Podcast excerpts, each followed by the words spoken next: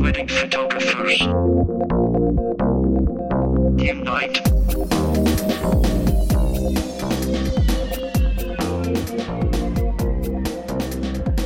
Unite Wedding Photographers, and welcome to Wedding Photographers Unite, episode number 85. I'm one of your hosts, Andy Buscemi, in good company with the mythical legend himself, Mr. Neil Urban.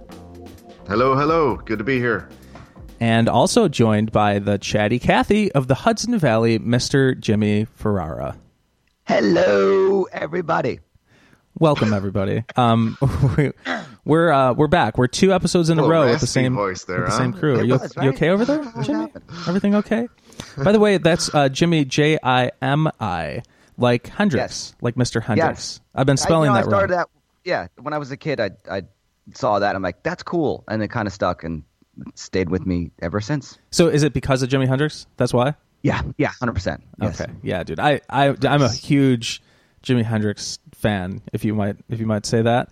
Um, I, when I was in high school, I used to uh, be like like the art kid, and I would uh, draw these huge charcoal drawings of Jimi Hendrix.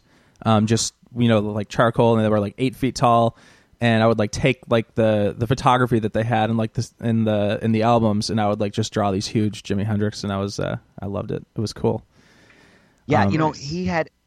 I was a Hendrix fan. I was a, a fan of how, as a guitarist as well, of how the in between tones he did of feedback, like where that come from, what was it, how like it was just amazing to me, like that the sound he got out of just a guitar and maybe even a distortion pedal. I don't even know if he had any kind of distortion pedal. Yeah. but um, it was just this, his tone was unbeatable. It was awesome. Yeah, Jimmy, you're a guitarist as well. Yes. Oh, Yeah. I didn't know that. So am I. Did you know that?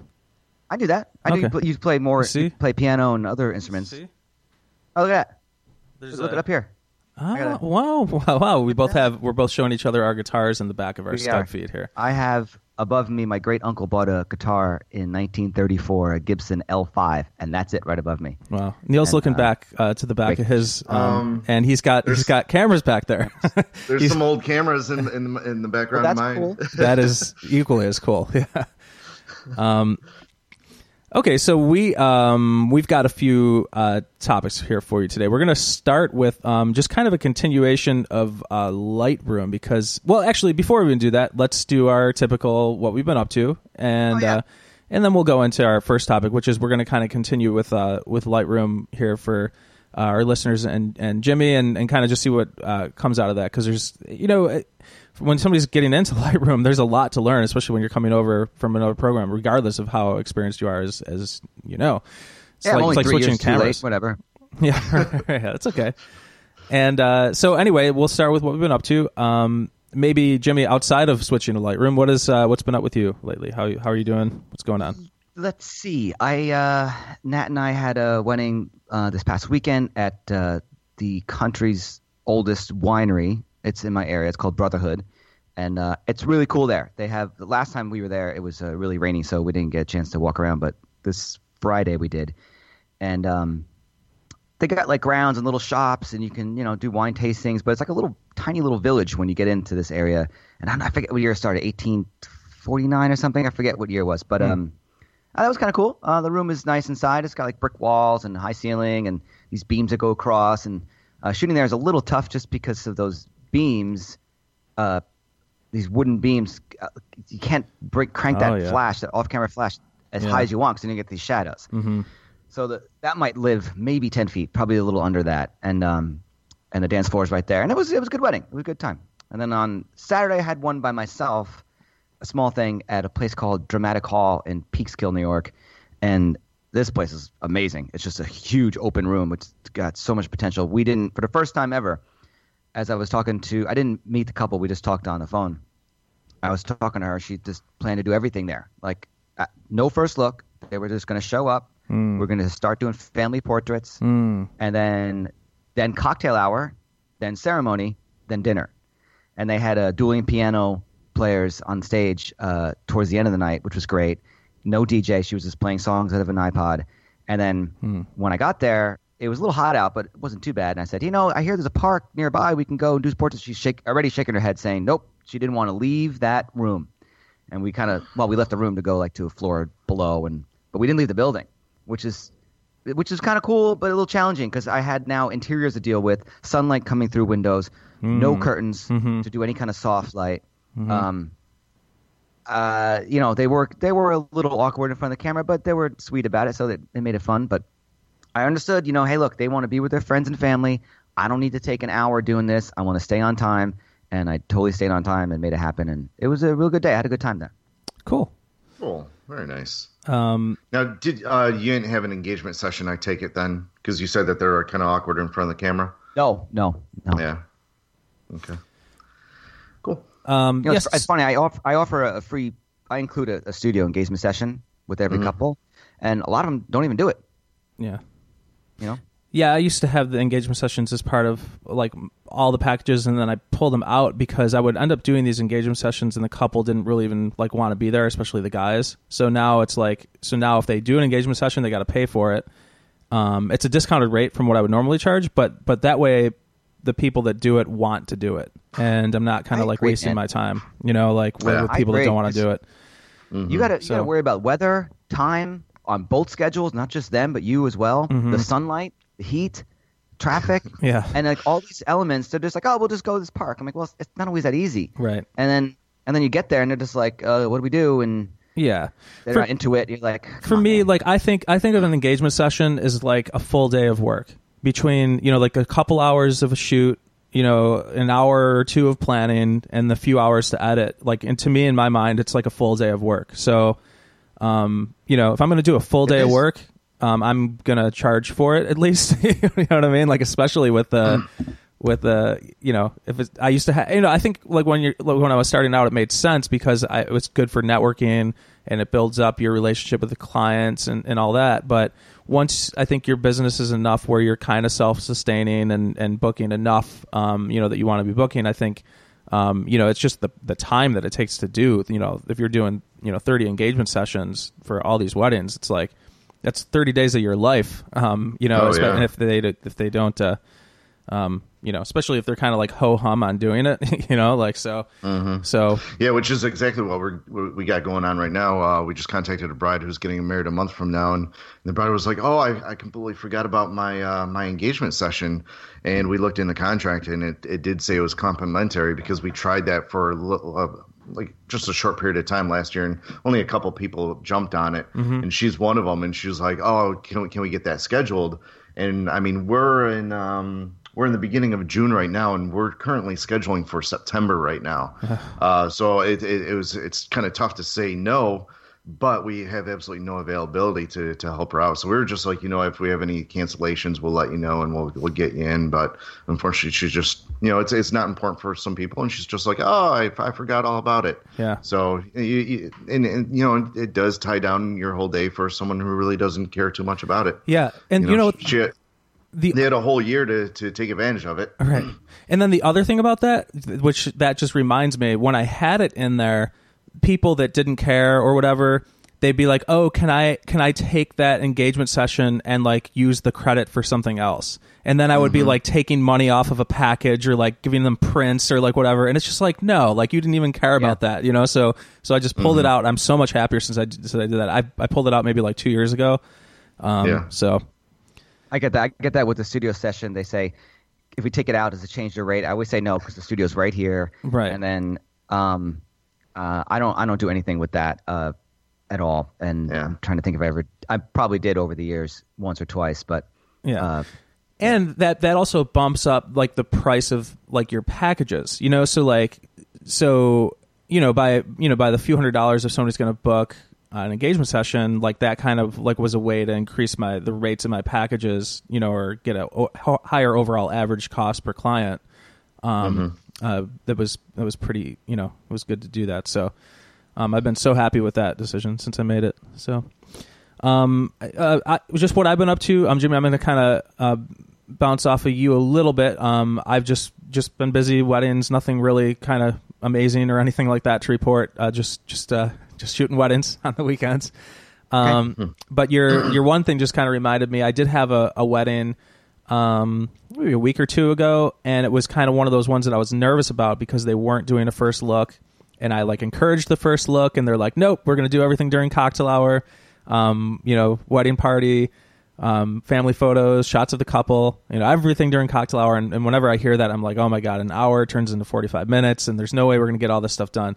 Um, and their solution was because you know we know you wanted to do photos ahead of time, um, but we can't do. We're not doing the first look, but we're going to do the guys ahead of the time, and we're going to do the Oh, girls yeah. ahead of time. Oh, that's going to be so helpful. Thank you so much. That's going to be like. So it's in my mind, it's like doesn't help at all. You know, you know, like because I'm I'm pretty much rocking through the wedding party photos, and, the, and those that takes you know what five minutes to get the guys and girls separate once the once the wedding party's there. Um, Yeah. So um, It's, it's mostly it's most education. Just once you start explaining it to the bride and groom, they'll Yeah. get it. I did, but, like, you know, I, would, I wouldn't cave. for them it was like they were so laissez-faire about things and just like like it was just hard to even like lock down a meeting time and stuff like that you know or it was just like okay like i wasn't going to try go through and explain that then i was like you know what i said what i was supposed to say as a professional you should do a first look here's why you know like earlier and they didn't so now i'm in the situation i'm going to do the best i can in the, in the provided situation and that's all i can ever do you know so that's what I mm-hmm. that's what I was thinking going into this wedding. I was like, man, this is gonna be crazy, right? But then the wedding day comes, and this is this is kind of like this is the turnaround. This is the this is the interesting part of the story, is just that the wedding day comes and you know we do the guys and girls ahead of time, and it actually was kind of nice and kind of relaxed because they were such a chill group and they were like kind of like like really just funny ass people, like. Like the girls were hilarious, the guys were hilarious, but everybody was kind of like on task at the same time.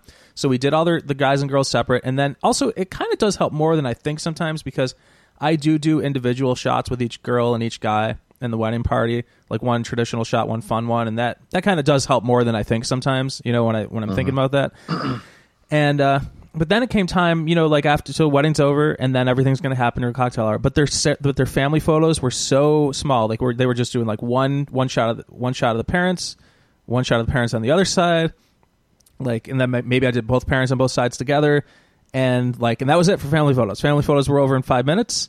Um, and then we went out with a wedding party, and I would like, work with them for like ten minutes, and because because they were so laid back and so easy to work with, and they didn't really were like, oh, that's fine, whatever. That ten minutes, and then I still had like forty minutes with a couple, and we got we got great stuff. So I sometimes I worry about that, right? But I was like, I was kind of shocked at how well it went like because that and maybe that's just because i've gotten better over the years at like just being like on task with stuff but like still it still makes me nervous but i was just surprised at how well that actually went do you know what i mean like Yeah. um Yeah. So anyway that was just kind of my little like wow I, I was i was really just surprised at that and so maybe i'm maybe i shouldn't totally be like guys do a first look if you only got an hour maybe i shouldn't but i think i should because i want more time you know and and the light was Yeah. the light I'm always on the happened to be good and stuff like that so I'm on the fence with the first look. I, I'd still rather have uh, prep, a ceremony, and then time after that to Yeah. do. Because with the first look, they're just in a different mindset, and and you're really worried about the clock to get everyone done before ceremony, and then it's it's just there's no rings on fingers yet, you know, little things like that. that's true with the Um, rings But if they want to go right to cocktail hour after ceremony, then yeah, Yeah. and especially if it's daylight, then you know Yeah. I'm pushing it. and one other thing too light because usually uh, with the first looks the light usually isn't as good as later so Photo for Instagram. yeah if you guys heard that uh, okay so neil what's what's what's up how you doing what's going on I just want. Um, I guess I.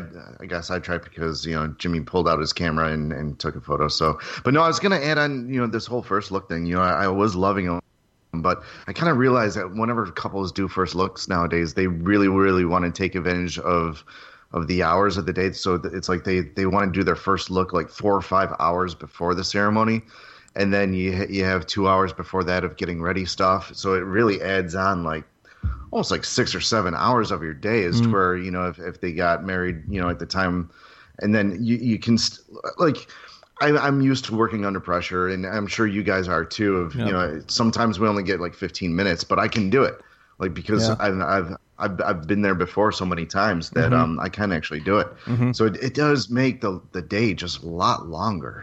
I I, I kind of realized with that whole first Mm-hmm. true. look. I mean, I do like you know I, lo- of course I love what I do, but um you know I only need maybe an hour of of portraits, not fi- you know four or five hours Yeah. of, of portraits. Yeah, um, un- Unless you know you consider drive time, unless they choose like a location like really far away, but then they choose like three or four locations that they want to go to. Then you really got to step in and say, okay, you you know we really don't need that much. But they're like, well, my contract says up to twelve hours. It's like shit.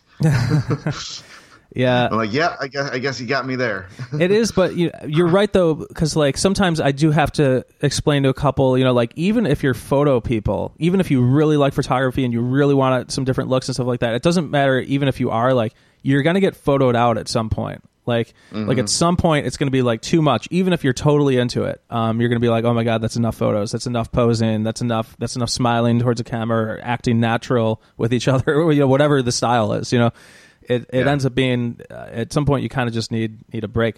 So you know, I, yeah, I, I agree with you. It does make the day uh, pretty long when when we're doing these first looks, but um, um, you know, Gosh. Li- Listen to our episode a year ago. We're we're like, yeah, first look, first look, first look. yeah, Now we're all just like, no. I I'm well, it, it- like I said, we it's it all it depends on the timing of the day and the daylight, really. yeah. Mm-hmm. I can Yep. go either way, but I I either want the first look or at least an hour and fifteen minutes of real time to shoot. Um, you know, like Yeah. real time, not fake time, not like not like an hour and fifteen minutes, and then we're gonna drive to these different locations. Time, like an hour and 15 Mm-hmm. minutes of real time to shoot between the family photos, wedding party, shots of the couple. Give me that. I'll Yeah. work at the level of work you see in my portfolio. Less than that, it's much harder to do that. Um, that's pretty much what I tell them. I just tell them straight up, you know. Um, so Anyway, okay. Uh, let's uh, listeners do remember that we have an assortment of handpicked information that's relevant to you. But just in case you forgot your place in space and time, this is Wedding Photographers Unite, a bi-weekly wedding photography podcast for wedding photographers. By wedding photographers. The show goes live roughly every other week. And while we're at it, please do leave us a review in iTunes. Subscribe in iTunes. Do that, please. Leave us a review in iTunes. If you like this, if you get something out of the show, if you if you um are enjoy listening to Wedding Photographers Unite um, every other week, as we've been doing, uh, please leave us a review on iTunes. Let other people know about it. Um, tell your friends about it, and uh, leave us all the stars in iTunes. Not some of the stars, all the stars. Stars are good. Words are better. Um, and help us help you by sending in questions to info at un- at weddingphotographersunite.com or better yet, connect with us on the Facebook group. Um, just go to Facebook, type in Wedding Photographers Unite, and join us on the group there and um, join in on the, on the conversation. We prefer to talk with you rather than at you. So, our first topic today is going to be a continuation of Lightroom and how to use it. and Jimmy's going to fire away some questions and and uh, let us know. Uh, First of all, did the info we talked about last episode was that helpful? And uh, maybe just give us give our listeners a little recap on what we talked about last episode and where you're at with that.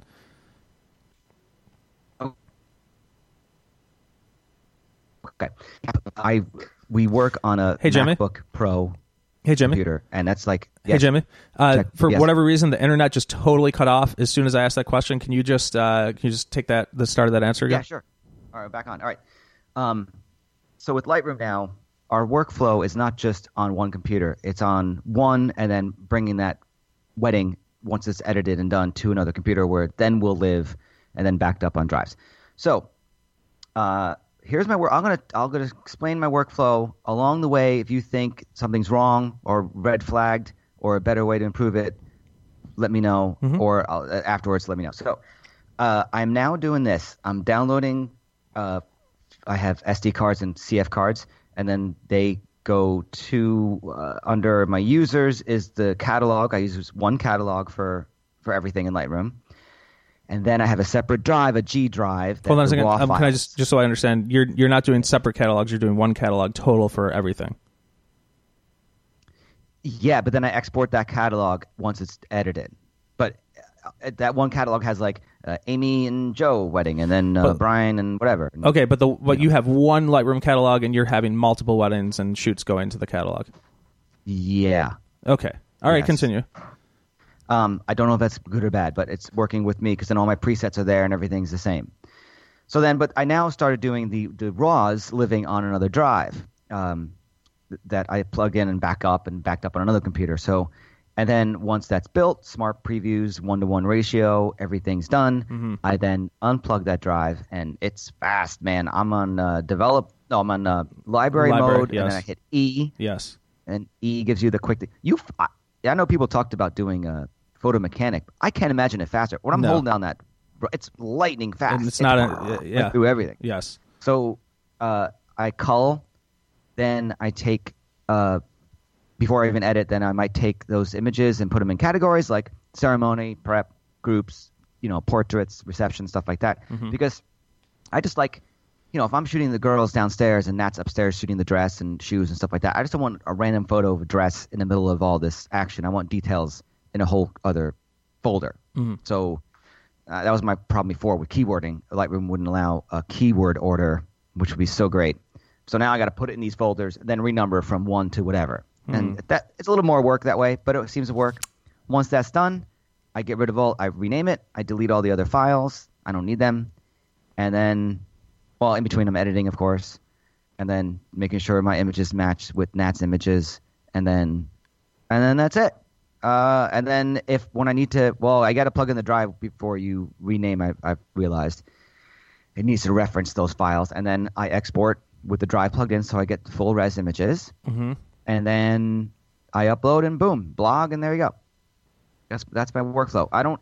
What would be the advantage of doing a different catalog per event or shoot? Um. So, I think that Lightroom has gotten much better than it used to be. Um, as far as you know, maintaining large numbers of images. I mean, it's really that's what it's supposed to do. It's essentially you know a tool to organize photos. You know, like large amounts of photos. So so it should do a good job at that. Um, and I guess some people really like that workflow and, and having just one catalog and everything's in there, and you can, um, you know, keep all your starred images and um, reference them if you're putting together, um, you know, like a like your website portfolio or something like that. Um, I just personally, um, I do the one catalog per shoot or per wedding um, thing. All your presets and all that stuff ends up being there. So, so your presets hold throughout, um, you know, whatever you happen to be, um, you know, working on. Like it's they're not going to go away because you start a new catalog. All your presets are still there and all that. Um, I just like the like the ability to have a separate catalog and uh, it makes them smaller if I do want to. So what I do is I actually put my catalog files in in the cloud so that they're going to like uh, Google Docs and getting backed up to Google Docs. So if I did want to go to a different machine, those catalog files are still are there. You know, um, on you know you could just open the catalog file on a different machine. Um, so stop- and and it's a stop you there for a backup too. Yeah. Are you are you uploading them to the drive where then now Lightroom references it to then export, or it's just a backup?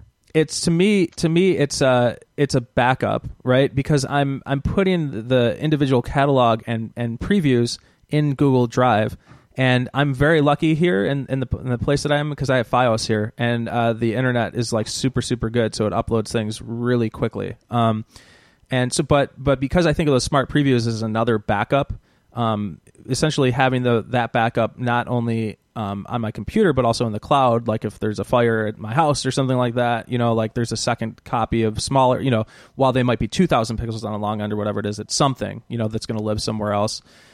Um and uh so yeah i think it just e- makes it easier to manage that you know from a backup perspective one one one catalog because otherwise that, that catalog ends up being huge with the with the previews and um, the, the file size um, of Right. of each thing.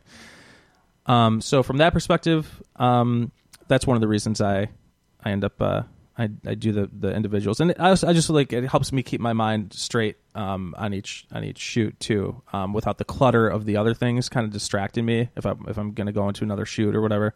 But I, that's a I think that's more of a personal preference choice at this point.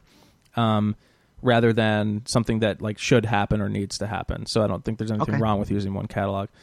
Um, uh, you know, so um, unless somebody, I'm, I'm curious if listeners have a, a more uh, definitive reason on why we should be using one catalog per per. Um, if there's like an actual legitimate reason, you know, now because I think there used to be before when Lightroom was new and fresh and it was kind of slowing down the more images you had, but I think that's kind of gone away. Um, I could be wrong on that. Um, and I'm I'm just curious too from um, your perspective. So when you uh, your do your camera bodies do you sync up the times? Are you doing that ahead of time? Are you doing that in post? And I, I'm a little confused on your moving things into separate categories. Um, you know, like the, that you mentioned there, like putting prep in a separate area or details in a Okay. separate area. I'll- I'll when, when the client looks at the wedding, is it is it all together in order of the day, going back and forth between different cameras, or how do you how do you have that? Oh, here's what I do. So I have three cameras. Um, my Nikon D5, Natalie shoots with the D3S, and then I have that little Leica point and shoot. So uh, I would rename those files Nikon, Leica, but now I don't think I'm going to do that anymore. I'm going to just let it be the original file name. That's irrelevant. But um, when I'm when I go through first uh, is the collection set is the is the couple, right? So it's it's uh this past wedding. Okay, it was Colleen and Ryan. Then underneath that is a collection called Jimmy. Then one called Natalie, and then so I'll go through my stuff. I'll cull everything. I'll edit everything, and then Natalie would do the same. And then uh, then I bring in and then I go through it and go, okay, this is clearly these are detailed photos. Boom, details folder. Next section, prep. That'll goes into the prep folder, and then I'll do it where, uh, and then I might rearrange the order. You can't rearrange in a collection set, only in a collection. So I need to then. That's why I have those those separate folders uh, in there because then I'll put maybe the guys prep last uh, or first, but either way. And then typically I do it last. And then uh, I don't have a first look section. I'll just put that under prep, and then I'll stop it right in the first look. And then the portraits are portraits. So if they do a first look, it's maybe what 20, 50 So when the client is looking at their wedding gallery, um, they have these separate categories to look at Yeah. their wedding photos in. Yeah, I, And- I upload to Shootproof, and then when you when you go in there, I I- there I upload them already in folders, Mhm. and then they'll see the folders listed, and then I select a cover photo per per gallery. It takes a little time, no big deal. Hmm. It's it's a little time. All this is Yeah, I think you're- I th- so it I makes think- the end production See, very nice. Now I, I I do that when I get to the actual online gallery. I, I separate it by the day, by the events of the day. When when I get to my online gallery, I don't do that in Lightroom. I do it Yeah. all as one collection. Everything is time, and then once I get to the uh, once I get to the online gallery, I separate it from there. Yeah. uh, I, I just feel like that's that's the quickest way for me. But hey, everybody's got a different different way of doing it. But I think you're kind of doing the double the work almost. Yeah. Uh, are you not, Andy? I, that's what that's what I was going to say is that like I think from an efficiency standpoint, um, I personally would would do the same thing, like edit the whole thing, like, and that's fine. So I actually don't do that. I what I do is I just keep the cameras in order, and whatever happened, it shows the order of the day. I put it in one. Um, I don't separate by di- different times of the day, and it's just like one big. You know, I deliver maybe 800 to you know images per wedding or whatever, and they're just all in order of the day. And I feel like the internet's fast enough now where people can look through it, and from a from a from a time standpoint, I don't know. Maybe maybe some people like that. I mean, that's maybe a, a personal preference that they want to see things at different points. It makes it easier to find later. Sure, yep. Um, but for me, from from an efficiency standpoint, and I think that I personally don't think clients care about it. Like, um, uh, where it's just you know all the weddings in order or all the all the photos in order in the order of the day. But I I agree, Neil, that even if you are going to do it that way, I think Jimmy, you're creating like a lot of extra work for yourself doing it earlier in Lightroom. Maybe it makes it because it's easier for you to find later or something like that. Maybe But, it also it's um, then the the numbers um it's it's one to you know eight hundred let's say and I know the ones in higher numbers they're all details Yeah. so I just put that last in my last folder but um you know because I'll be outside shooting maybe maybe I'm wrapping up family portraits and Natalie goes inside and starts shooting details of the room where if I'm if you're looking at that it's just family family candle on a table you know mm-hmm. centerpiece of flowers and then back to family again that's I don't I can't I'm not I can't do that Oh, I, like feel it. I think it's fine. I think, I think it's like it, I think it shows them it, it shows them what we were doing. It shows the clients are like, oh, he was he was doing family photos, and the other photographer was going to do this. That's great. That's awesome. They did that. You know, like like And I don't really, yeah. You know, Go ahead. And, and, and my clients really, really like when they uh, when during the the prep part. If I'm with the guys, Danielle's with the ladies. Um, they really like to see what each other were doing at the Yeah. same time. and, Okay. and sometimes That's these fine. magic And moments but- happen, right? Sometimes these magic But- but moments I happen where when yeah. where like the shoes, like you're both photographing the shoes at the same time, both of them putting the shoes on at the same time, and then you have that cross section. I'm sorry to interrupt, uh, Neil. Go go ahead. That- Oh no, yeah, Yeah. but I do kind of agree when you you know if, if I'm shooting the family portraits and D- Danielle's in the room just because the the day the day is so compact uh, because they had a first look, uh, so so we we couldn't get the the, the room details. So we were, yeah, we just have to do it. Uh, but I, I kind of agree that you know there, there there are times where there's a candle on on the table and and we're going through family portraits. Well, I will I will just move that photo in in into like a couple of those detail shots into uh like drag it down into the gallery a little bit later so all the family portraits are together it all depends on what i guess what you're shooting and when you're shooting but um but yeah with, with the with the with the whole guy and girl getting ready i, I love Yeah. going back and forth with that and our clients do too so Yeah, or or sometimes sometimes like uh, if they're both reading notes from each other, sometimes it just like magically happens that they're like literally the doing the same same time. exact thing at the same time, and like some like these these cool things happen, um, especially in the morning. I think, but I do agree, Jimmy. Like later on, it is a little weird during family photos, you know, like like having Yeah. that stuff, and I think. I think the few times that it is annoying, I think we we can just slide those photos around a little bit in the timeline, you know, like after. Um, I just find it easier to look at it as thumbnails and be like, okay, that goes here, move that there. Oh, that's in the wrong category. And then once I upload it, it's done. I just got to choose a, a, an image for the for the folder, yeah, and then Okay. I'm done. But but you're using all that brain it. power like when you're editing to like throw these images in different folders. Um, I that that's that's a lot of brain power for me. Um, like where I just I, even imagine this though. Imagine all right. So imagine you're you're editing details. Now I'm by then I'm like, whew, done with the wedding. It's the last mile stretch to go home, right? Um, that those that editing's pretty easy. You might punch the saturation a little more or whatever you want to do. But for me, when I see when I'm seeing portraits, I want to see all the bride portraits. Let's just say the bride by herself before I leave to you know leave the house, whatever.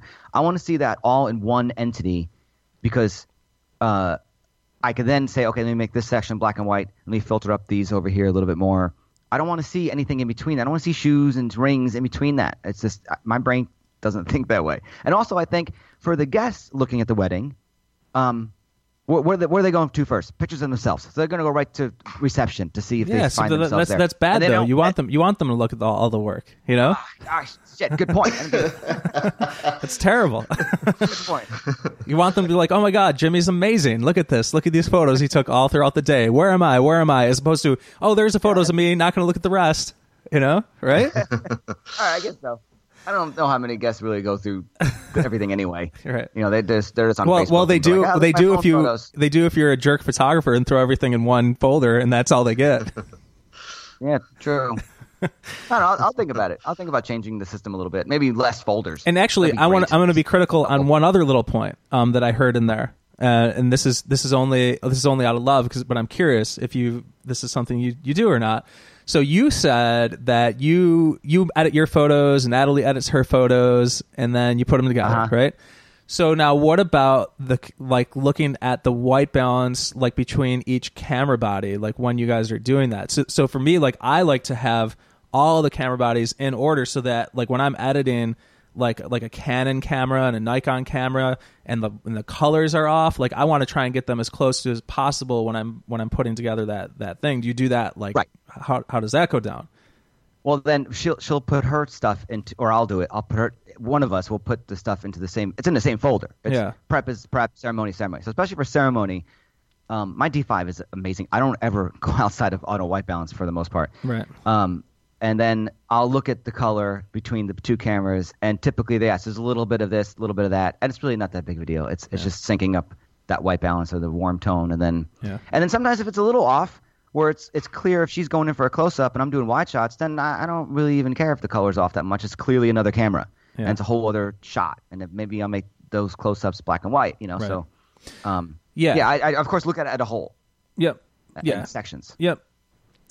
Yeah, I just for me from an efficiency standpoint, I'm just all like put them put all the cameras in order, uh, do my selects, and then go through and edit the wedding. You know, like in order, and then and then I just upload the whole gallery. Like like for me, like to take the extra time to um, to do the folder thing and then put them in the thing. I mean, that's that, but that's a personal preference thing. If you if if you feel like that adds value to your clients or even yourself, like finding them later.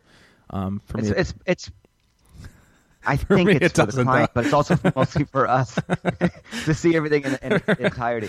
right. But So so so it's mostly before- for you then to spend to spend Yeah. these extra hours um, that you that you don't have to, but you, but you it's so much better for me when I'm doing an album. Then I can I can pull in my favorites. I can see that as Yeah. a whole. I'd be like, oh, they need more reception yeah. photos here. I, it's just yeah. you know what I mean. And no, I know. There- guys- I, I I'm I'm not I'm not totally knocking it because I know that there's value to that, and, and people can like the presentation of that too. So you know, um, Uh, Yeah. the, the, you asked before about the timing of it. If I forget in the morning, because you, you know, you think a, a, a six thousand dollar camera and a four thousand dollar camera would just sync. Would once you do the time, Yeah, right. stay, stay Right. maybe a second over the year. But no, every week, one camera body is at least a few seconds off, and if you forget to do it, then it's a minute off, and it's like that's a lot. So yeah, a few seconds is a lot, especially when they're you know coming down the aisle and one person's here and one Yeah. person's one camera's there. So if we forget to do it in the morning, we'll just go one, two, three, click, shoot each other, taking a picture. I'll take one of that image Yeah. and make it a timestamp, and I'll do it with the Leica as See, well. I, I don't even bother with that anymore. I, I don't even care to bother to sync the cameras anymore because they just get off, like you just said. So, Yeah. um, between me, any second shooter that I'm shooting with right now is like shoots a lot. I shoot a lot.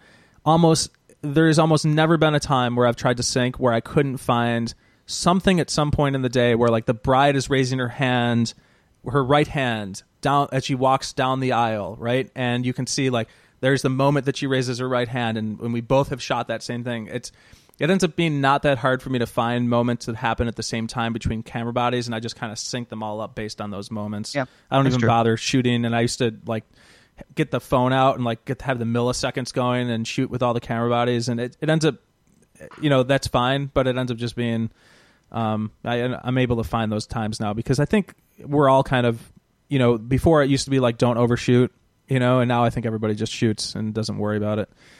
Um, Yeah, I mean, we So- have two Nikon D750s, and they just they can't keep the same time. Um, we're redoing it almost every week, like you said, and I've, I've you know I had to do it in post. I had to do your uh, tip of the tip of the week from you know 50 episodes ago about uh, doing it in Lightroom. Um, man, it's so frustrating. Two Nikon D750s just can't do it, Yeah, I, that's that's even worse because that's the same camera body.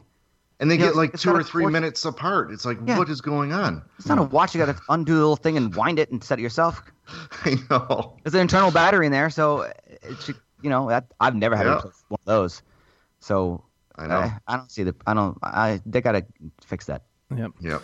So, um, any other uh, Lightroom thoughts? I, I, I, just want to also say that again. I just want to reiter- reiterate with the photo mechanic debate and Lightroom. If you're doing your smart previews and one to one previews, one to one especially, um, if you're in library mode, like it is equally as fast as photo mechanic is. However, I'll I'll give the photo mechanic people the benefit of this doubt, right? And that's just that you don't really have to build your previews in order for it to be as fast if you're in photo mechanic. That's that's the advantage that photo mechanic kind of has. Um, but then you're dealing with the two different uh, two different programs to get to to do what you got to do. So, um, okay. Anything else on Lightroom? Yeah, um, you're not downloading stuff and then immediately have to show.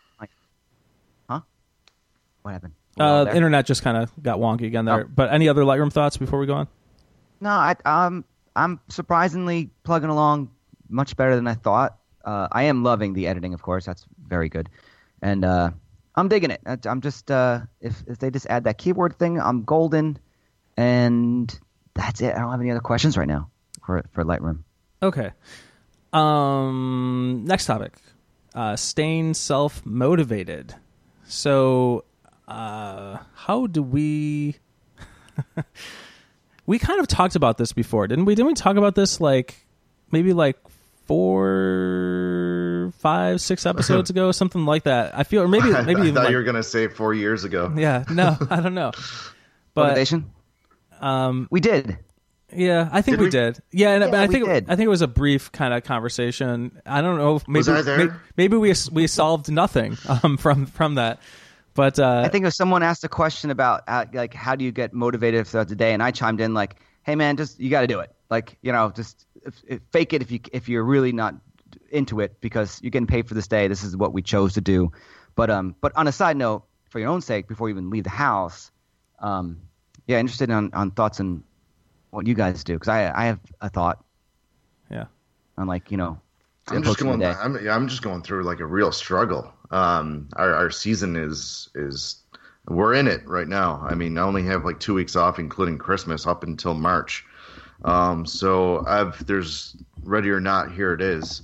Um, and I'm just having a really hard time just getting getting motivated and, and inspiration.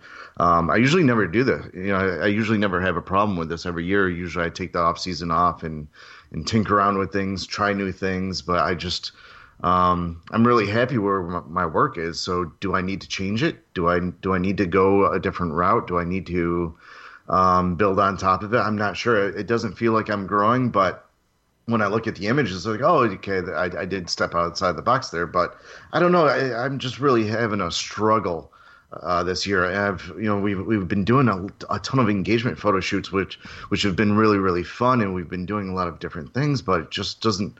I don't know. I'm just really really having a struggle this year of of getting motivated, and maybe it's because of what's going on in our personal life. Is you know, we recently bought a house, we got a puppy, we're doing renovations. There's a lot of personal things that, that are going on uh, that that can take my mind away from work. But when I sit down and work, you know, it's just it doesn't feel the same of, of past years, and I just kind of want to know if you uh, you know I you know what it feels like is it's it's like writer's block. You know, um, hmm. you, you sit down and you you look at a note of paper and, and you just nothing comes to mind. That's that's kind of like how I'm feeling lately. Um, when I created that shot for Andy, I thought that was going to be like a kickstart of okay, now now I'm ready, and then all of a sudden I just got back into like this lull. Like uh, maybe maybe maybe it's because I haven't shot a wedding in maybe two weeks. Um, we took a week off for our anniversary. Then um, our wedding last weekend got canceled, uh, but we have a huge wedding coming up, and I don't, I, I, I'm just having a hard time, uh, like this personal struggle. Just kind of want to see if you guys, you know, have struggled like this in the past, and um, what you guys do to get out of it. I, I know I know it's easier said than be done.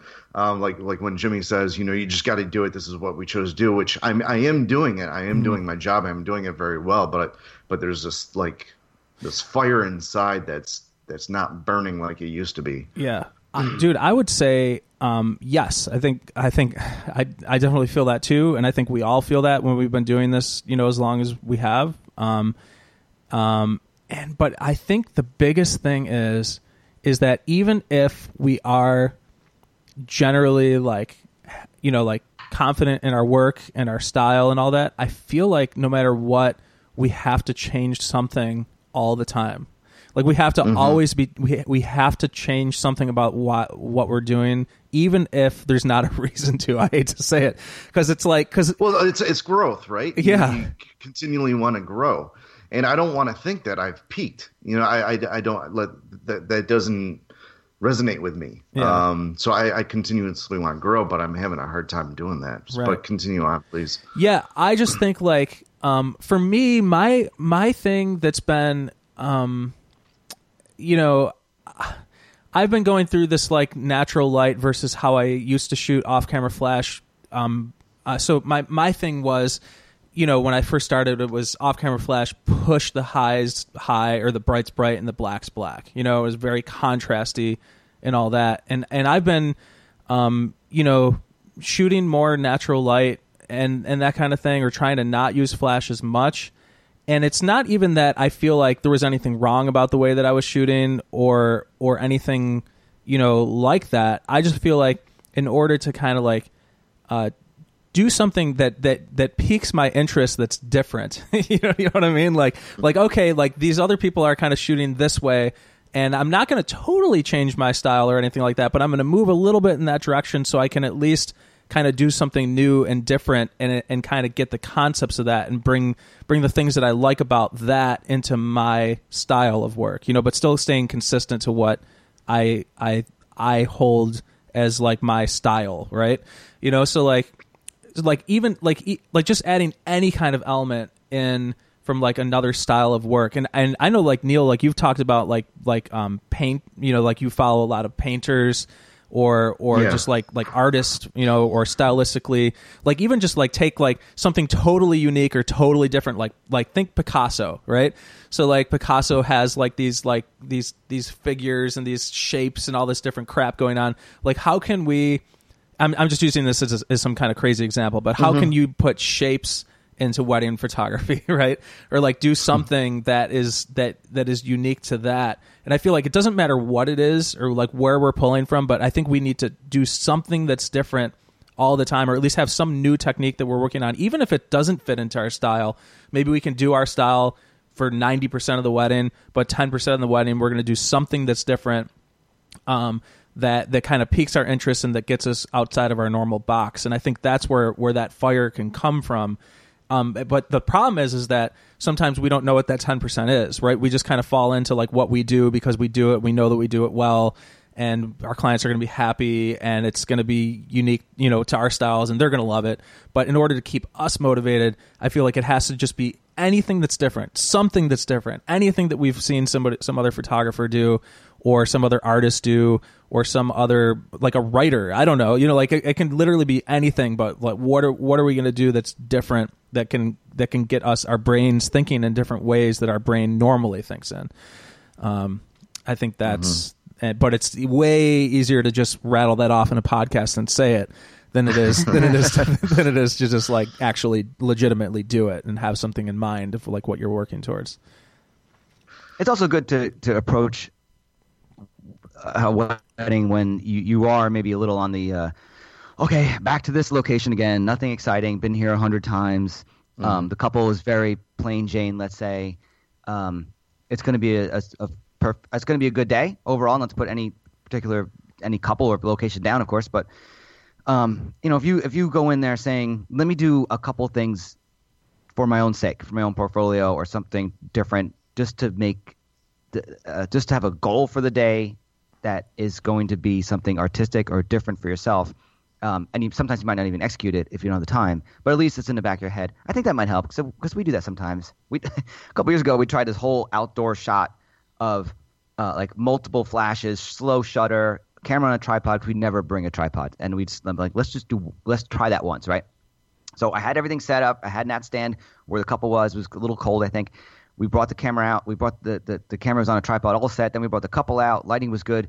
And then because I didn't want the camera to go and think about focus, I put it on manual focus. And then stupid me moved that camera in about 10 feet uh, to get closer on the couple and get wider on them. And I didn't move the focus. And every shot Oh, was got, no good. And I had to tell the Oh, couple, no. I'm very sorry for that time we brought you out, uh, but unfortunately, uh, you know, a mistake was made and we couldn't use any of those photos. But looking back, it that was that was fun. That was fun for us to, to try something different, and you know, we learned a lesson. Of course, don't put your camera on manual focus. Yeah, and and the other, th- you know, what the the thing about that, Jimmy, is that um, I'm actually just, I'm reading this uh, book with my wife, um, the subtle art of not giving a f- uh, an F. I won't say it on on the podcast because then that changes things in iTunes or whatever. But the subtle art of not getting giving an F, right? And uh, and dude, it's such a good book. It is just such an amazing book because it it talks about um, you know like you know f- failure, right? And like and like how we can um, when we fail at something, that's when we actually grow. Um, and so, like, like if in that one situation you did something different, Jimmy, than you normally do, you brought the tripod out, forgot to change the thing, right? The next time you're gonna you're gonna grow from from that experience. Um, and but you have to be in this this frame of mind where you're willing to take the risk, right? Because so many people do not take the risks for things, and they live their lives inside of a box. And and um, I think all of us, you know, doing what we do, we you know you know you take a certain level of risk to do what we do. Like like like a lot of people that live in you know in in a box so to speak you know with with jobs that have you know security in them. Um like look at us like we're insane for uh, you know for for doing what we do. But like you but taking risks very often um you know brings back a reward. Sometimes it brings back failure but that failure can can lead to an even bigger um, you know place of growth as long as we're in a frame of mind that we're willing to learn from it as opposed to kind of be discouraged from it, right? So um, that that just kind of that little situation just kind of reminded me of that book, and it's so good. Um, if you're if you're interested in reading an amazing book, um, the subtle art of not giving enough Um, just like Google it, find it on uh, on Amazon or whatever. But it is it is an amazing book that you know that kind of just talks to our culture right now and how how much um, you know our society you know is is like living inside this this just like little box on everything we do and and the laws and the rules and and and and not willing to take any risks and you're never going to grow if you're not willing to take any risks so um I, and i think that relates to what we do as photographers um i absolutely think that it does so Yeah. i don't know if that was Yeah, I mean, yeah. Well, I mean, as as you guys were talking, I was like, okay, uh, I have an engagement session tonight. How can I incorporate what you guys were talking about into this shoot? So it's like, okay, maybe I should leave my Profotos at home, just shoot shoot all natural because I'm I'm just so used to the gear that I'm shooting with, and I'm kind of creating, you know, the same old same old. We're going to the same location that pretty much almost every uh, everybody chooses. So how am I going to do things differently? So I mean, yeah, maybe maybe I should just Neil. M- m- maybe maybe I'll bring the uh, Profotos with me, but maybe I'll just uh, neil do me a favor leave him in, leave them in the car. do me a favor this this is this is my suggestion for you ready shoot 90% of what you do normally do what you do what's wrong you can't hear me Uh, th- there's audio issues just like last time when you're Uh, talking, okay but but it might it might be okay. Hold in- on a second. mic. hold on a second Okay, hold on a second you're Let me- good. you can hear me again now Yeah. I think through the computer or, or Okay, whatever, yeah, maybe but, uh, through the computer, but um, Okay, so your audio track should be okay. oh yeah, my audio track's good. We're still recording, and I'm not Okay. editing this out. Everybody, everybody listening, not editing out because not taking the time to do it. All right, I love you guys, but but I spent enough time on this podcast that all stays in. All right, lots of love This to everybody. real, man. This is real. Yep. Um. All right. So, uh, wait, what were we just saying? Uh, You, you, I don't know. Oh, you, oh, yeah, I got a suggestion for ready you. to give Here- me like some amazing advice. Yeah, here- was- here's here's my for it. advice. Here's my advice. Uh, Ninety percent of your engagement shoot just do what you normally do. Don't change what you do. You, what you do is amazing. What you do is incredible. Do not change what you do. However, my suggestion is ten percent of your engagement shoot tonight. Do something completely effing different from what you would normally do, like completely outside of the box. And I don't know if that's um, if that's shooting with a lens you never shoot with, you know, like um, or shooting with like like a super. I don't know So what I don't know what that is. percent are all going to be at 14 millimeter. Yeah, do, shoot like 14 millimeter f1.4 in people's faces, like literally like right on top of their face, and just like and play and see what happens within that play. Like, Okay. like uh, do what you do because what you do is amazing, but but but 10 percent of it, uh, just do something that's totally different, and then you might find new things to incorporate into your style. You know. And it's so, I mean, you know, like we all, like, I know you already know that. I know you already know that. But, but like sometimes we just need reminders. So I'm here to remind you. No, I, no, I thank you for the challenge. I, th- I think that's I think that's sometimes good is is when other people challenge you or or, or offer you ad- advice. You know, sometimes you need to hear that. Yeah. So hopefully, someone else, some one of our listeners are, is out there and uh, found this helpful. Yeah. and strugg- struggling like myself. Yeah, dude, dude, and you're, and the thing is, is that it's just all in your head because you're like you, you know, you your work is, dude, freaking amazing. So, so it has nothing to, you know, like it's just all in your head, and and it's about get, the self motivation part. It has nothing to do with your ability and what you're producing for your clients. And I know that you know that and and all that, but it's um, uh, you know, it's just do something different, man. Play, play. Don't forget about the Yeah. play part of our job. Part uh, like we got into what we do because it's about play. And you know, we could if we didn't want to play, we would just be working in some office or something like that. But we want to play, so don't forget to play. Go play tonight. I will Have fun. I will. I Yep. will. Thank you. Thank you, guys. Yeah. um, okay. Um, and then just the last uh, topic we have today. We're oh, this is a pretty good episode. We're a little bit probably go a little over an hour. That's w- especially with me not editing anything out. hey, people do want longer episodes, so here we go. Um, Yeah. So here we go. Yeah, right. Um, our last topic for the day is going to be a lens choice, and I'm talking particularly um, prime lenses versus zooms. It's an age-old conversation, but it's one. No, I love it though. We both love it. We we all love it. Yeah. yeah. Yeah. So I'll talk a little bit about my journey and why I brought this up as a topic today. Um, I think that this is not necessarily true, but I'm going to generalize. Um, like a lot of people when they first start, but this is not even true anymore. I think maybe before this used to be true. That like a lot of people would start with zooms, like like oh I'm going to be a wedding photographer, so 24 to 70 and 70 to 200, bang, done, good to go. And that is totally um, that's kind of like the default standard that I think a lot of people come into the industry with, and then maybe you discover you know some primes and get into some like a 50 is usually the first one that people get and then and then you know there has been a thing where you know people are getting on the bandwagon of only shooting zooms uh, or I'm sorry, not only shooting zooms, but only shooting primes and kind of talking down to the people that shoot zooms or whatever, like like it freaking matters, you know. Um, uh, and I got on a, a, a majority of a of a of a uh, prime lens kick, you know, where where the only zoom that I've really had for a number of years right now is just the 70 to 200. Um, and because I feel like that is you, we were talking about this with with Val Kaczynski, uh, my former intern, who's um, she sent a question in a few weeks ago where we are talking about like the 135 versus the versus the 70 to 200, and I'm kind of like almost at a debate right now on if I want and maybe you guys can help me. If I want like for my for my Sony's if I if I go keep going forward with the Sony world here um, if I want a well 135 anymore or if I want it to be more of that 70 to 200 because I don't want to like double too many lenses. Because here's my thing. Uh, prime lenses I'm all about when I'm shooting wider I want a prime. Uh, for like a 20 I have a 20 millimeter uh, 35 50 85 um, I'm good with those but once once we start getting into the longer focal lengths, I love my 135 and I love the shallow depth of field it creates. But I've I've I've come to the realization that my 135 is way less useful than I think that it is. Um, it's fine when I'm on an engagement shoot and I have total control of where I'm putting a couple, that kind of thing. But when I'm not in control of where I'm putting people, I've really came to the realization that I want my 7200 on my lens. If I'm shooting a wedding, like I had a wedding um, uh, this past Saturday that was like not a full wedding. The date just never booked, and then I had a couple kind of come in and book me for like a four or five hour wedding. It was just me, super simple. So it was just me.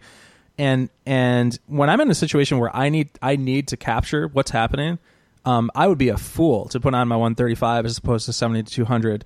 Um, like when it's when I'm shooting a wedding myself, you know. Um, and I just really kind of came to that realization. Um, and in an honest kind of conversation with myself about it, you know. Um, so, and I, and a lot of people say, oh, you don't need a 7200. And I can kind of even get behind that if you're shooting an 85 on the Sony, you can crop everything in and all that kind of stuff. But, but like when you really just want to capture stuff, you need a 7200. I, I just, I'm just, that's kind of where I'm, I'm falling. Um, what, first of all, where do you guys even think about that part so far before I even go on from there? I, I well, think you got one yeah. too many primes. Two, maybe two too many primes. What do you mean? Well, uh, for uh, there was a time when I, I had borrowed a, a Nikon's one uh, 35 1.4, and when I first got it, I loved it. Like I didn't have a 35 prime that fast. I had the 24, a 50, and 85.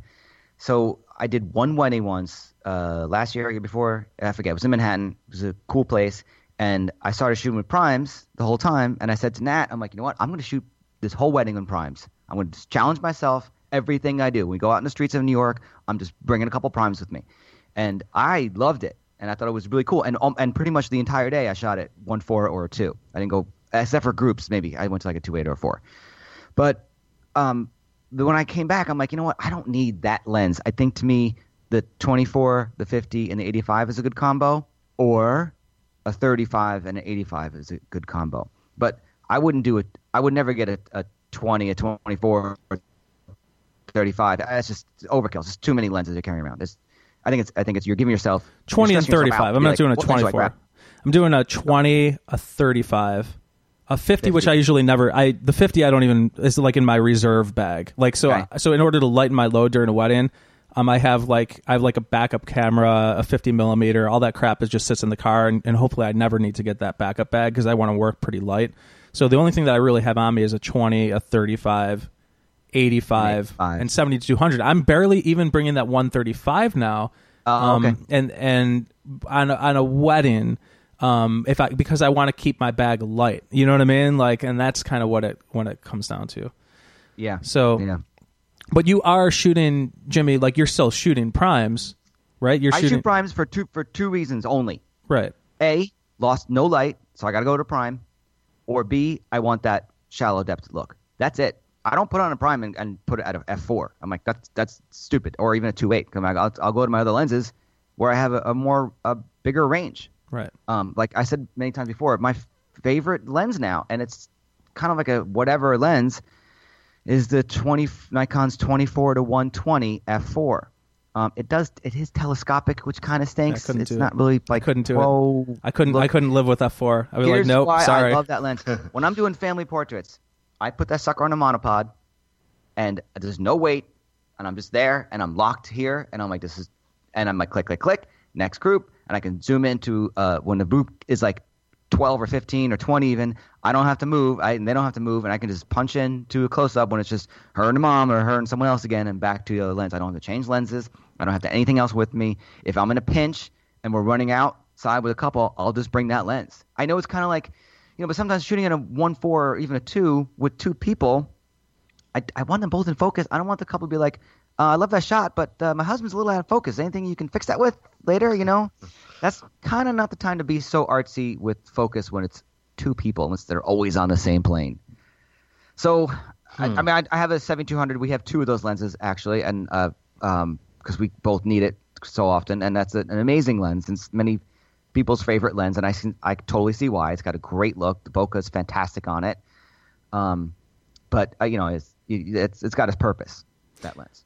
Neal, what did you think so far about what I was mentioning about that? you know, you know, I, 7200? I, I will never foresee myself ever, ever, ever getting rid of a 770 to 200. Right. Is, is you know, just because there, there are, especially with with what we do, uh, that there are moments where you you really need that 70 millimeter in a Yes. pinch. Yes. And then there's and then there's the the two seconds later you need to go into 200 millimeter mode. Uh, that that's just the part of our job. I I think I, I kind of agree with Jimi there that you might have a little too many. I, I I think you could probably do without that 135. I think that's what's what's messing this up here. Remember, Yeah. uh, what, what was messing me up like mentally? I, I think that's messing up you mentally of having. That 135, But that one eight looks so amazing. When I when I put them Yeah, where I want sure- them, when I put them when I want where I'm I want sure them, that one eight looks incredible. oh my god, it looks amazing. But but that I you know, but I think that 85 of yours does probably just um just almost as good. Right. Um, I I, I would put that 135. I would I'd, I'd either sell it or put it on reserve with your 50 millimeter, which I can't believe you like. My 50 millimeters is that's my racehorse. My That's, that's 35 is that. And- Oh, you're 35. My Okay, 35 is- I thought you said you're 50. Oh, your 35 is your my racer. my 35 is is I have that on my my A7R3 all day basically right now. Mm-hmm. Uh, like that just lives on my camera all day, and that's just what it is. Um, so that's my racehorse. But Okay. yeah, Um, but yeah, um, I mean, I don't know. I, I I'd put that 135 away. I, I think that's really messing with you. Um, my unless you're, problem. unless you're, yeah. that's you my problem. Do this? Do you guys do you guys uh, feel guilty sometimes when you don't use a lens? You're like, ah, I didn't use this lens all day, and then you put it on for a little bit. no, I do that sometimes. I'm Yeah. like, oh, the poor lens. I haven't used you all day. Like like a poor little kitten in the in the corner that's old and just kind of just all getting crusty. You know, you're like, you got to pet that cat now and Yeah. then. then and- See- No, no. I, I really lighten up. You know, I only u- I only have three lenses throughout the day: 14 to 24, which I use all throughout the ceremony. Or no, I'm sorry, the reception when during the dancing. Yeah. Um, and then the 50 millimeters is what I use all day, and then 7200 is pretty much what only what I use during the ceremony. That's a great. I do the same thing, but but I, I have the 17 to 35 instead of the 14 24. See, I, Yeah. I want to let me s- stick up for my prime people uh, for a second here because I'm I'm I essentially I would prefer to be shooting prime lenses all day, generally at shallow depths of field because everything just looks better. Um, um, and so and part of me just wants to be 35, which I do all day anyway, and then on my right hand I just want my 85 all day. Um, 35, 85, because the the problem with that 135 is most especially Neal, like what you were just saying, is is it's too damn it's too damn close when you need to back off in a moment. So if I have that 135 on and I and and my other option is the, the 35, um, I if I I can't I and something's happening that's far away from me, I'm I'm in a position where I'm I'm SOL because I because I Mm-hmm. can't zoom back out to 70. You know, like in order to capture what needs to be captured, and I'm I'm doing my clients a disservice if I have my 135 on because I think I'm being an artist or whatever. Do you, you know what I mean? And, and something's happening, and I need 70 millimeters, and my other option is 35.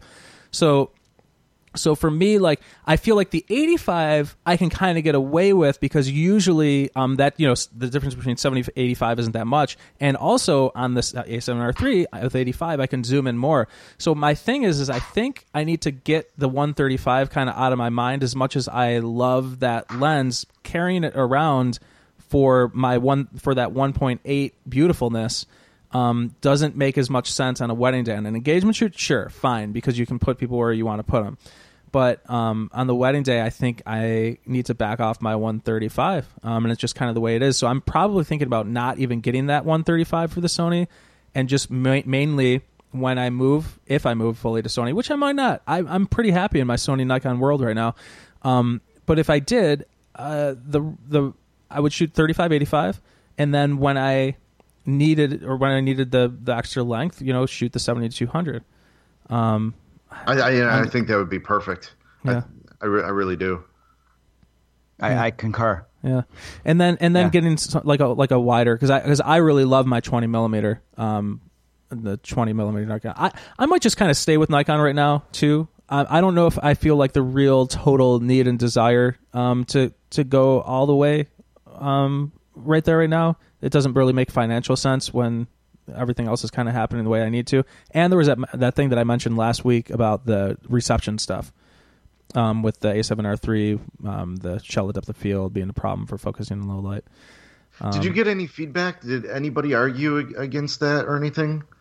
Um, I think Have you have you? actually, yeah. Yeah. Let me look at because in our Facebook group uh, in there, I think somebody commented on that episode and s- mentioned something about that. Let me just see, and I think they were kind of uh, they made a good point. Let me just uh, pull that up. Okay, so yeah, so Mads um, says the Sony autofocus issue in low light is dependent on the lens.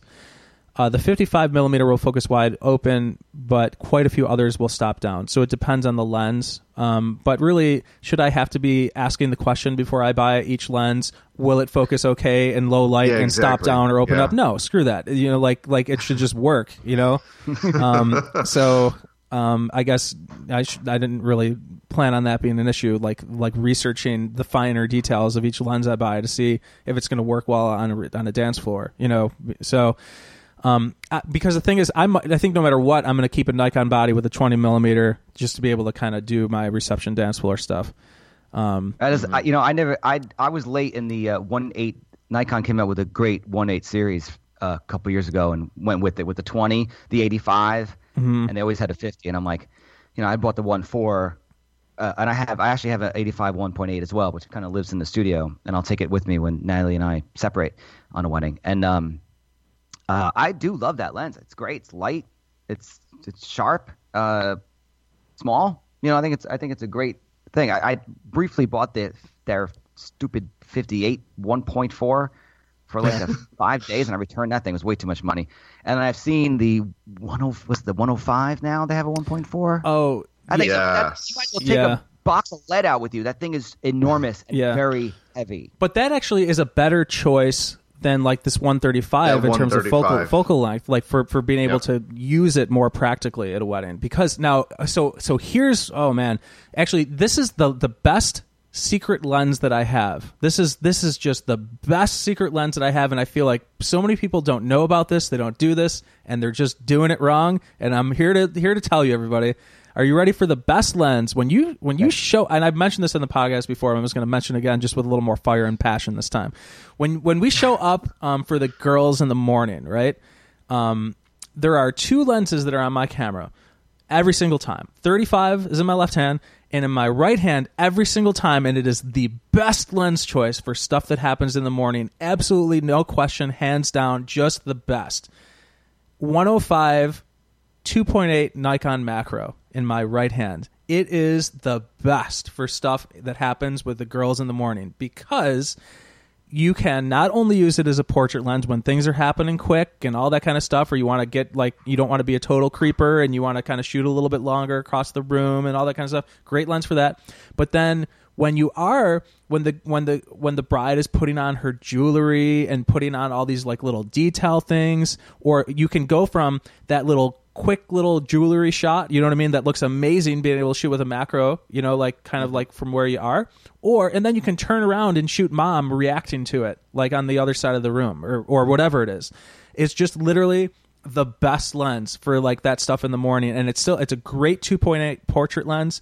I'll, I'll still keep shooting that. You know, like if the bride's up against a window or something like that, just get some clean traditional shots. Um, amazing, absolutely incredible, the best.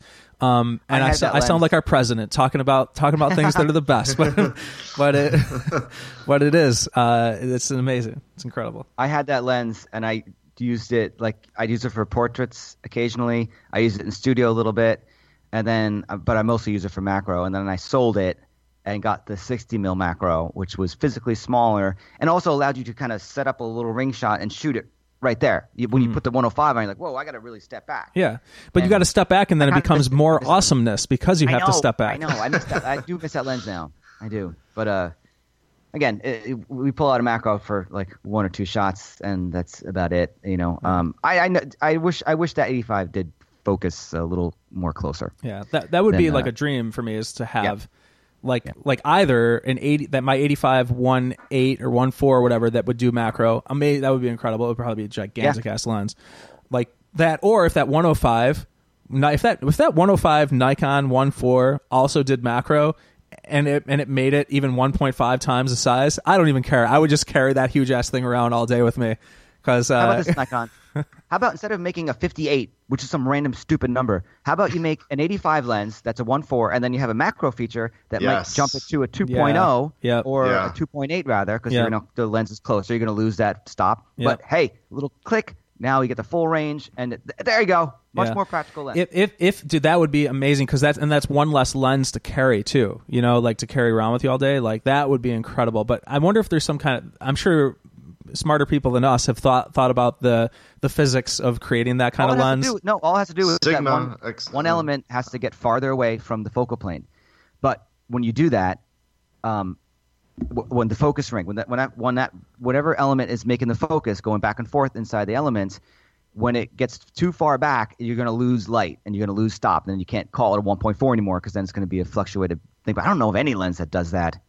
Really, I mean, zooms do that, of course.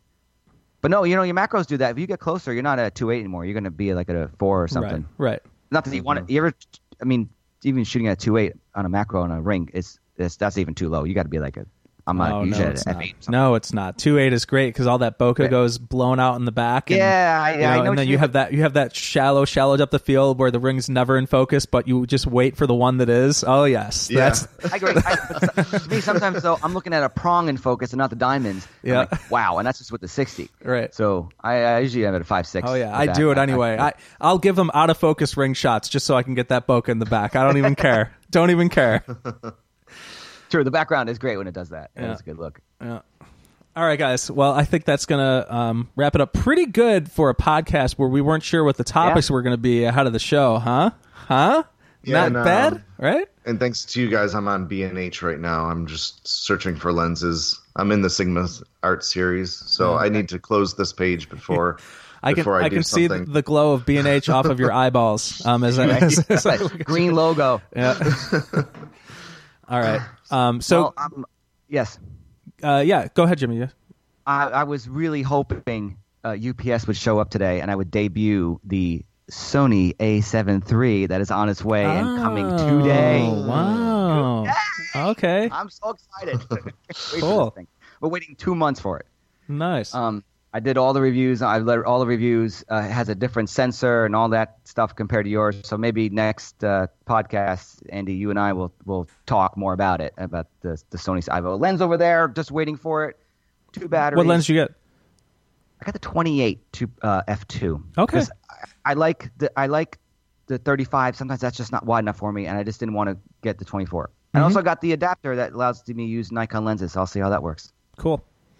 So did you order it two months ago, or were you just kind Now, of doing yeah. doing the re- research for it? Oh, okay, Ordered it a while ago, and it was um, on back order, or yeah, it's coming via Amazon today.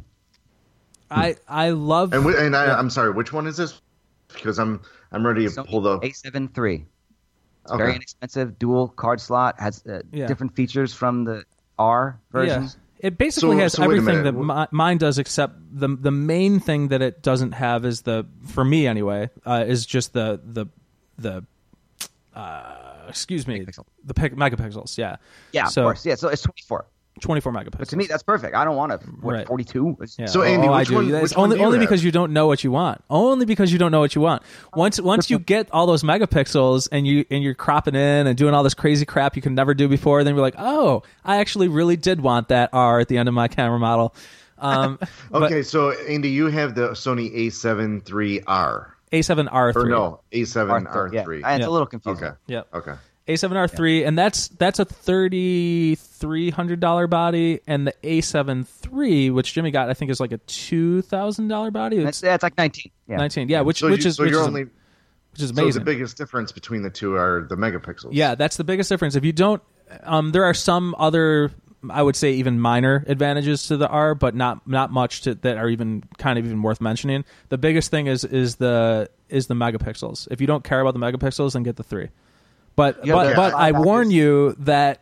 I warn you that you don't know what you want until you have it, and then you never want to go back to to, to less than that because you can do so much with it. So Uh, Jimi, I wish you lived closer, man, uh, because No, I. I, I, I was go- I was actually going to pull the plug on the R, but if you got, you're getting the, I, I, I just can't wait for this episode now, uh, this next episode for you guys to talk to go to go to battle uh, versus the- the two. Does the R So- have the five axis stabilization? yes, Okay. I think you're right. There was reading something about it. Someone had a, a a review on the two cameras, and they did say that the R was the or sorry the the the three was better in a couple things because it's just newer than the than the R. I forget what it was. It was minor though.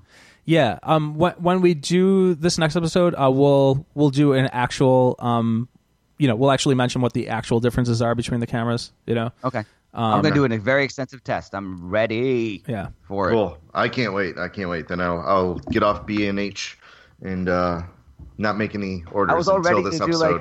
like I was all ready to debut like to cue my own music for, and then just bust that camera in frame Uh, as soon as UPS came here and opened it up. But didn't. Yeah. I didn't want to wait. unt- I didn't want to spring on you guys. I'd rather say it now so that Yeah. uh, we can be prepared. yeah. you know? That's cool. Cool. All right. Well. Excellent. Well, um, I can't wait till next episode. Yeah. Well, thanks. Uh, thanks everybody for listening in, and uh, and don't forget to leave those reviews in iTunes. Uh, Mr. Neal Urban, where can people find you? Uh, NealUrban.com, N E A L U R B A N. Maybe that's what I need. I need a new piece of gear to get motivated and Maybe. inspired. uh, Maybe. Inspired, yeah. Mm-hmm. yeah. But anyways, thanks guys. Always great to be here. Yeah, absolutely, man. And uh, Mr. Jimi Ferrara, J I M I. Uh, where can people find you? Uh, JamesFerrara.com and then all the social stuff is at jferrara photo. And my name is Andy Buscemi. The last name is B U S C E M I, and you can Google me and find my. Um, I guess Instagram is the best place, or join us in the Facebook group too. Don't forget about that. Wedding Photographers Unite. Thanks, everybody. Uh, we will catch you next time. Wedding photographers Bye. Bye. unite.